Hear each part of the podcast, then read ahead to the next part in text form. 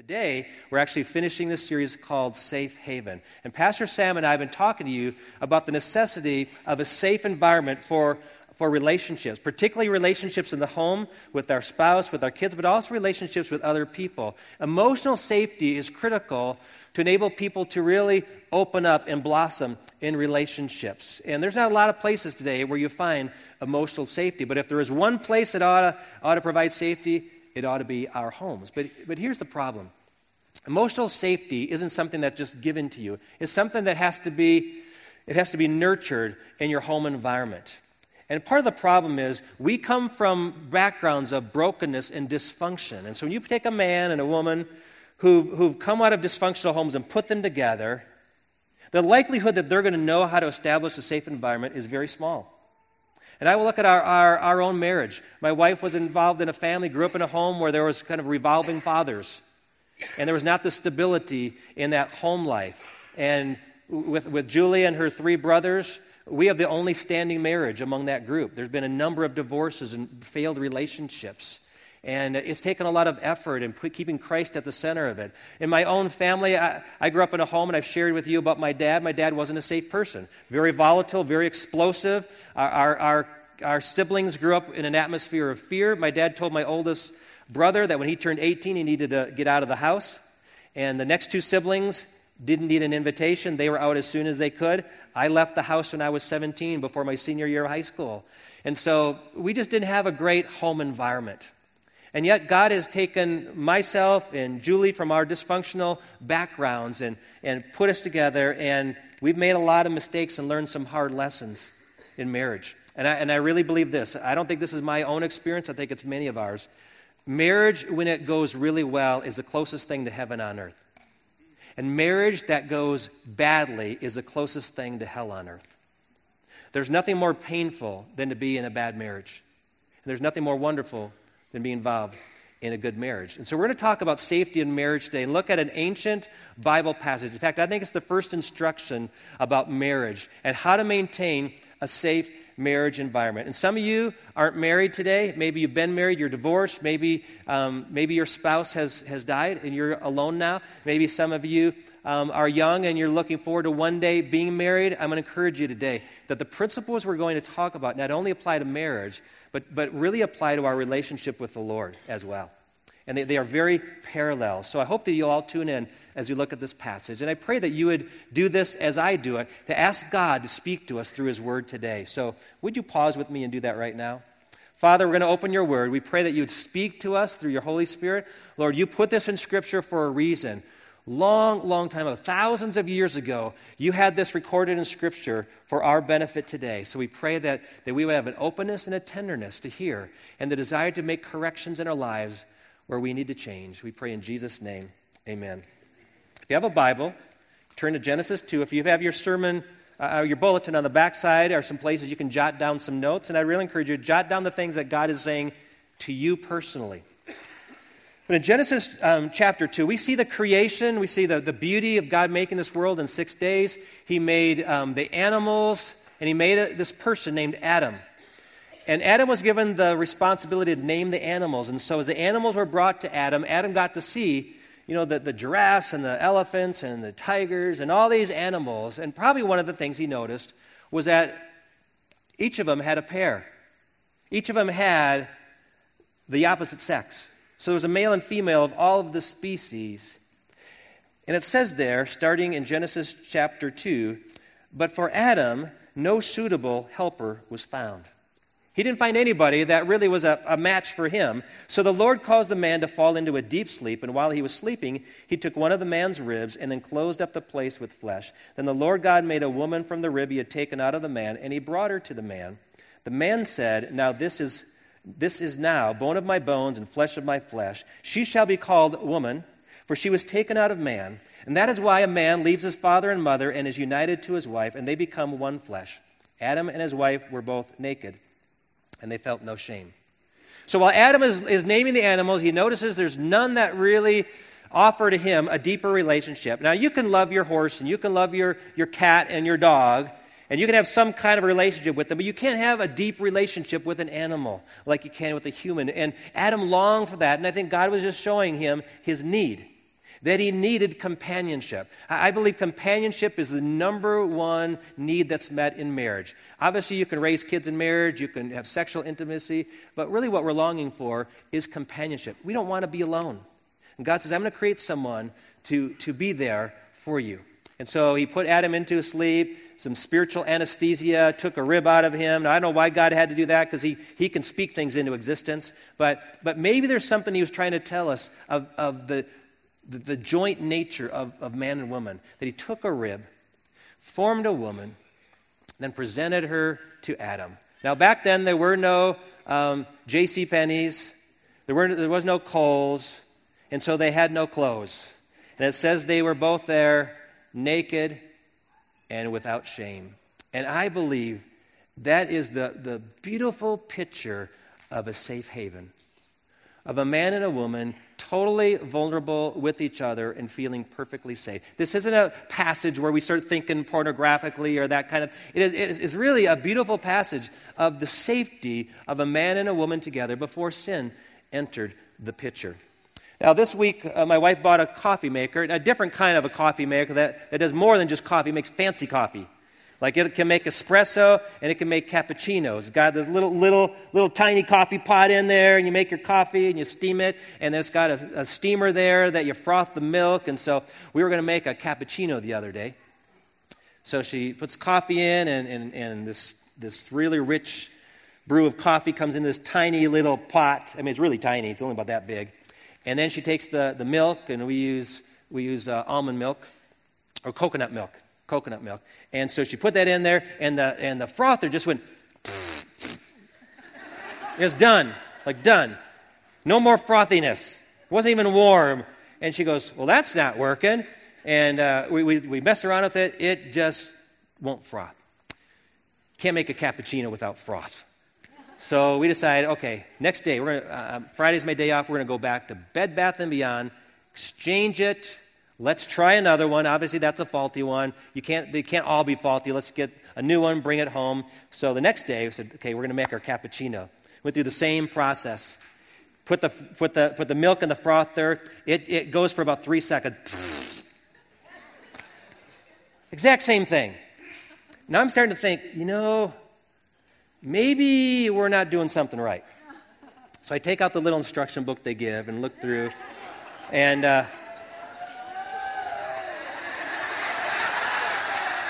everybody knows how to make coffee. Come on, it's simple. So read through, and there's a little instruction that if you're making espresso, this is how you do it. If you, go, if you want to make cappuccino, go to the next page. And there it says, add another amount of water to the reservoir so it'll provide steam for the frother. So that's what we did, and we had a frothy cappuccino. And you know what? You know what's amazing is, is how easy it is to miss instructions. How easy it is to say, well, this is, oh, this is a piece of cake, and then it doesn't work.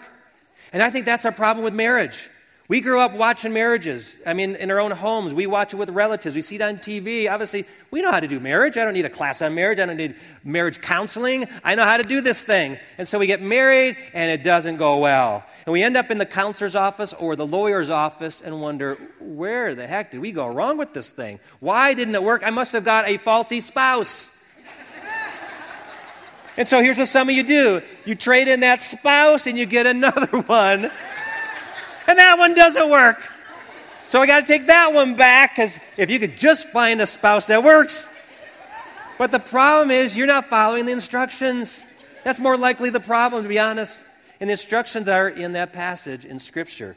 So I want to go over them with you. I think there's four basic instructions to provide a safe environment in a marriage. Here's number one marriage must be placed primary. It says here, a man will leave his father and mother and be joined with his wife.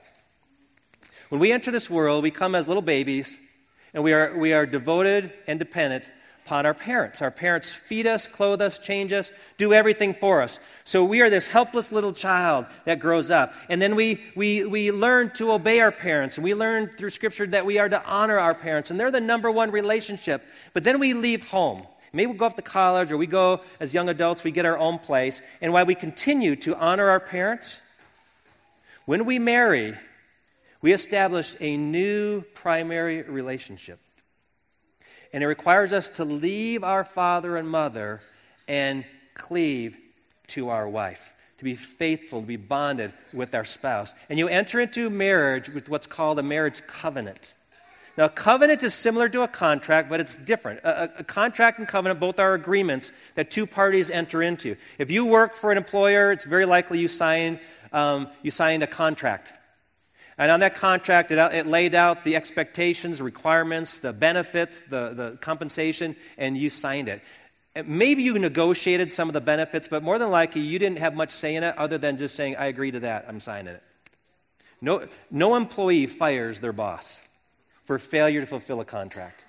You, if, if, you want to quit, you can quit, but you can't fire your boss, they can fire you. That's a contract. A covenant is different. A covenant is two equal parties coming together in a mutual agreement.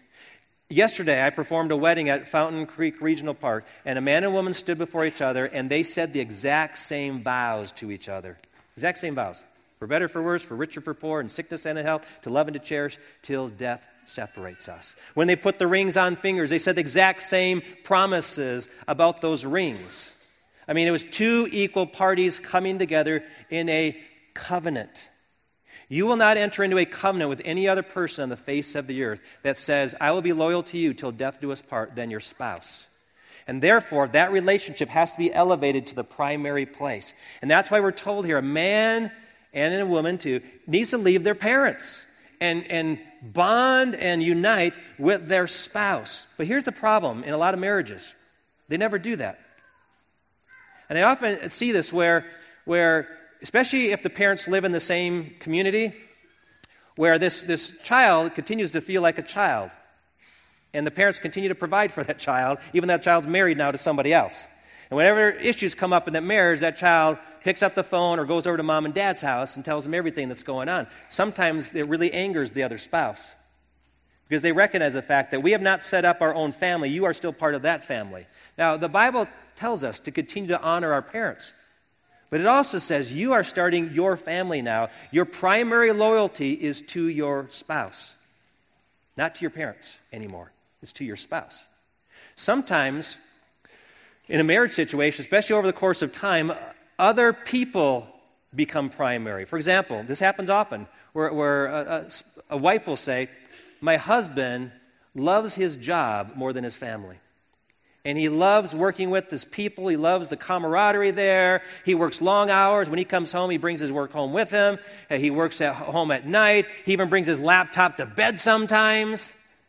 And so the job becomes like the other woman because she feels violated. Like he loves his people there more than he loves his own family. Or maybe it's the friends.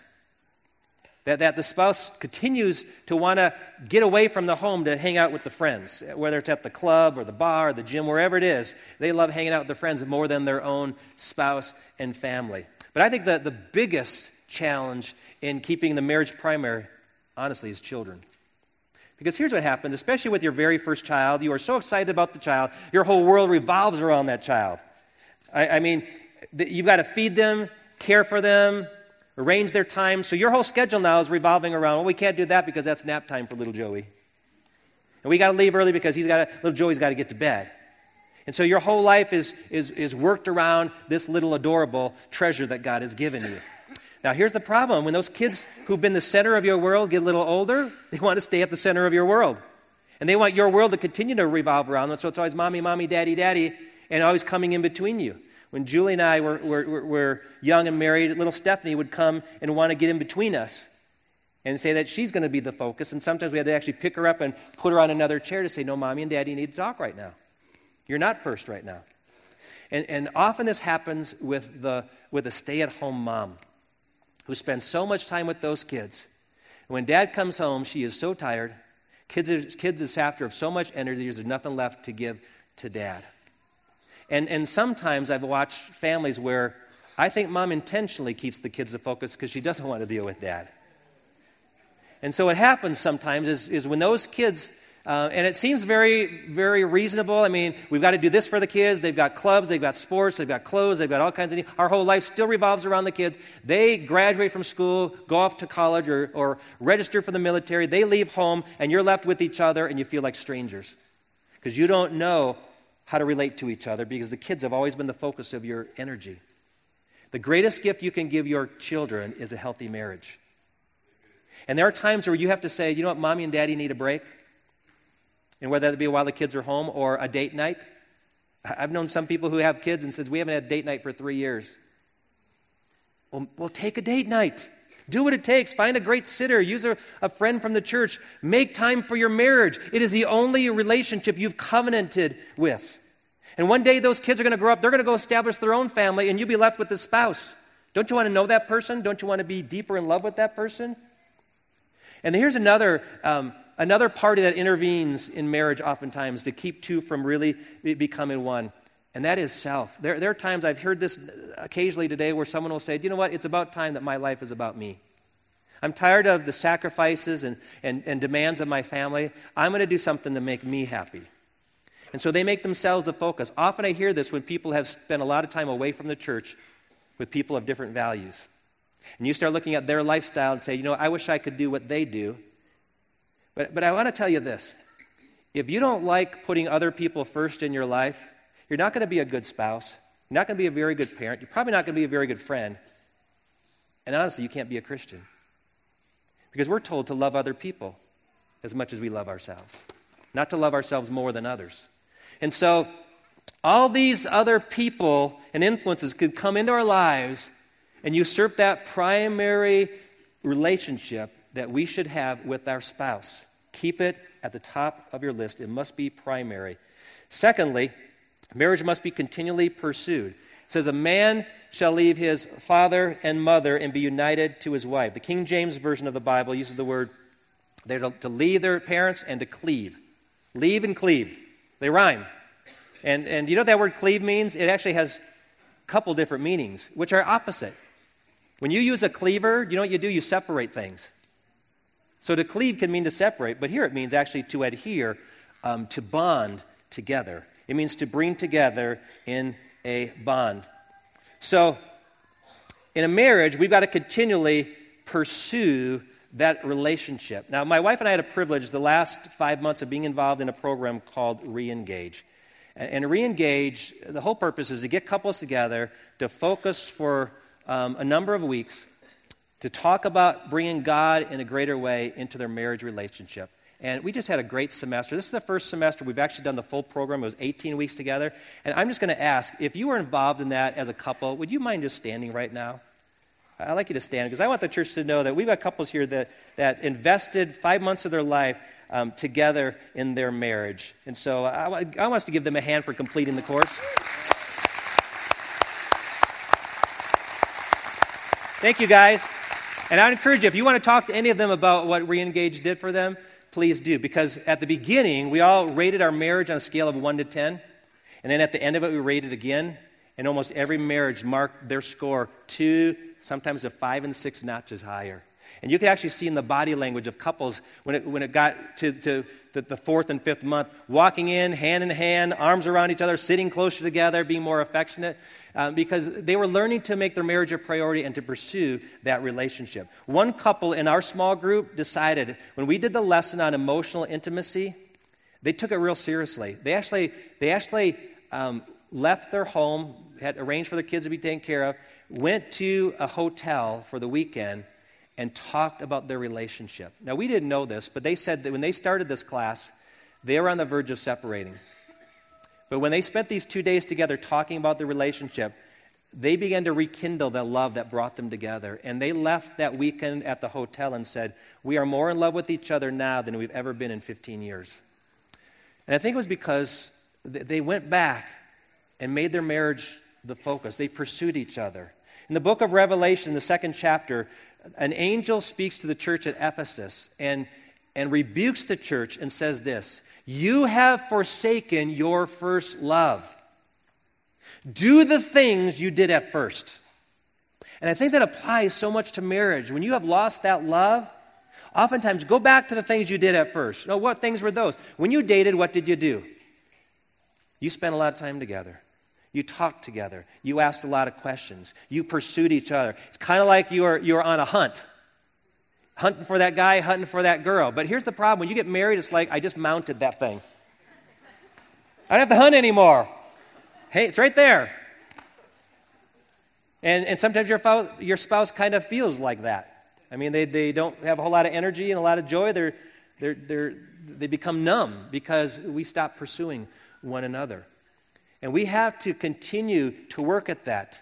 Uh, it doesn't happen automatically, it has to be a desire that you have in your life. One of the reasons that Julie and I intentionally get away for anniversaries, especially those milestone anniversaries, you know, 10, 20, 25, and we just went on a 30th year um, anniversary trip, is because we want to make sure that we grow old well together. We want to enjoy each other. And, and for us, just because of the nature of my work, I have to get out of town. I have to get away from the computer, uh, the, the, cell phone, um, the normal demands, the responsibilities at the home, and get away. And when we're away, we can actually just focus on each other and enjoy time. And we were just talking this week.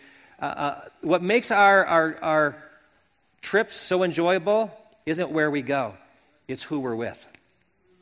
That we could go anywhere and, and, and find it to be very enjoyable because we just enjoy being together. I want more than anything to grow old with the person I enjoy being with. And if you're married, isn't that your desire too?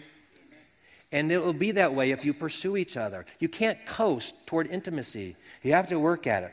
And in a very similar way, um, this third principle is that marriage must be increasingly bonded. It must, it must be a relationship that's getting tighter and tighter. Not just pursuing it, but you're going to deeper and deeper levels. It says that the two will unite and that they will become one flesh. And obviously, this is a picture of physical intimacy. One of the reasons that we know that marriage is for a man and a woman is because of how they fit together. And Philip Yancey, uh, in one of his books, um, reminds us that of all the species on this planet, there is only one that mates face to face, and that is humans.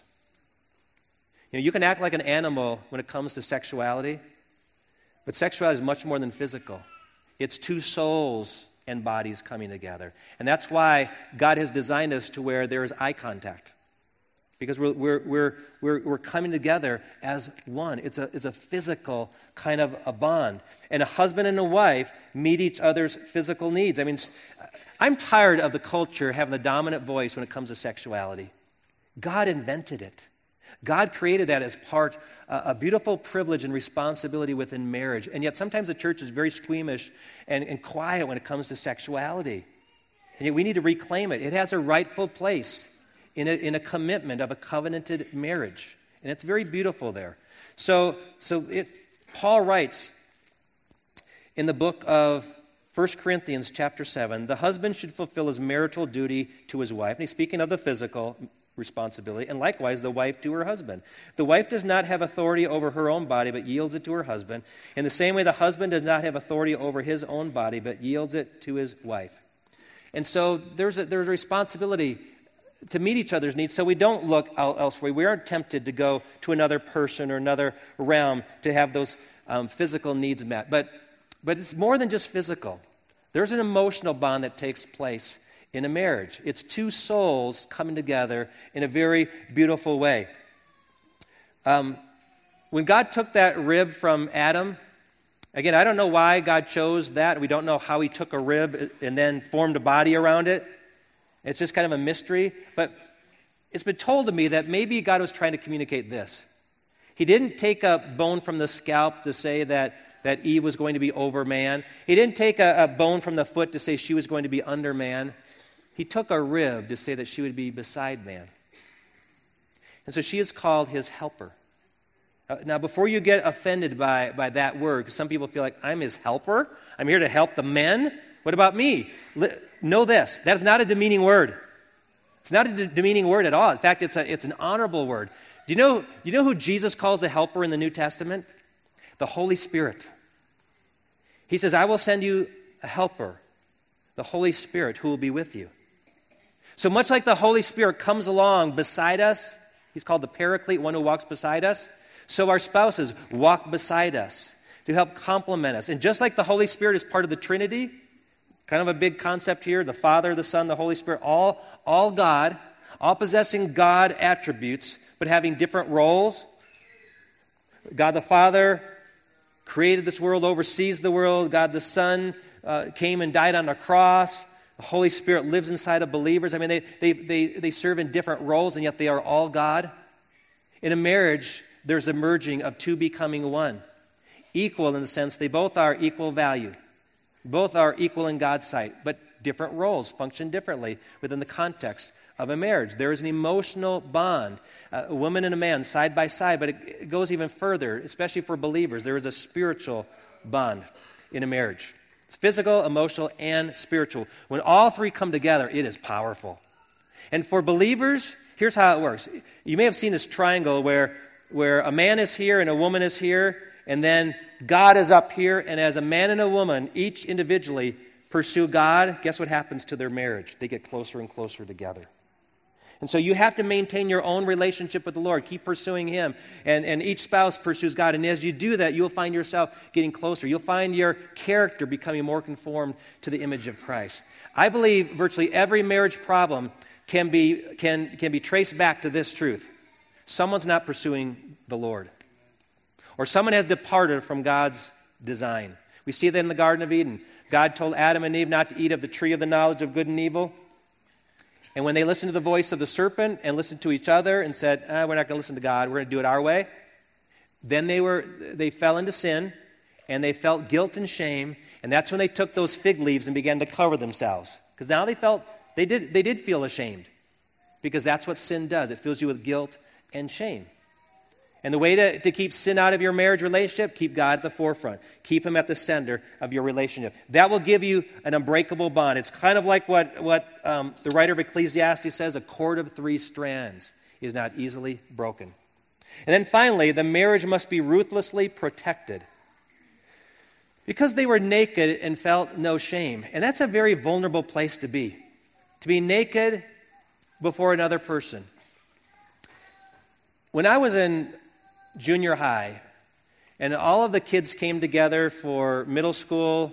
We had gym class. I know it's different today, but in my day, you had one shower room for the guys. And some of you remember that. All the little shower heads on the walls. And, and and you get undressed, you go in the shower room with 20, 30 other guys, and you're all showering up, and, and you learn just to get comfortable because that's the way it is. And, and uh, my understanding is nowadays there's a lot of privacy, a lot of curtains and individual stalls for, for people to, to be able to shower in because we're very private people. And you can imagine then when a, when a man or a woman then enters into a relationship, and hopefully they've waited till marriage, but many don't, but when you're finally physically exposed to your mate, in our culture that elevates tan toned bodies and, and rock solid abs, um, most of us are very self conscious. We don't want to be in the light, we don't want to be seen because we're kind of ashamed how we look. And so, can you imagine a young couple getting married and for the first time saying, um, I, I'm, I'm fully vulnerable to you? And how that spouse has the potential to say something that would crush them? Can you imagine a young couple on honeymoon night saying, You're fatter than I thought you'd be? Yeah, you're not, you're not, you're, you're not getting any that night, okay? Not going to happen. It's not going to happen. You got to be very s- sensitive, but I love the beauty as, as we grow older and the bodies don't look like we hope they look and wrinkles start to come in. I mean, there's a guy that had his 30th anniversary um, po- picture posted just the other day. In fact, his son is one of our student interns. And, uh, and I told Steve, I said, hey, um, a lot of great people had their 30th uh, anniversary this year. Said, I look forward to, to Facebooking with you 30 years from now when we're old people. And then his response back was, maybe we're old married people already. so, some of us feel that way. You look in the mirror and you go, man, I, I, I you know, I, yeah, I, I don't look the way I want to look. But you know what's really beautiful? And I know some of you are probably a little uncomfortable, but it's okay. It's a safe place. For, for people who may not look like models to say, I'm safe with you. And I know I'm, I'm loved by you. And I know that you won't hurt me when I'm in a vulnerable position before you. That's a beautiful place to be. See, it says in Scripture that, that men in particular are supposed to be very careful how we treat our wives. In, in 1 Peter chapter 3, verse 7,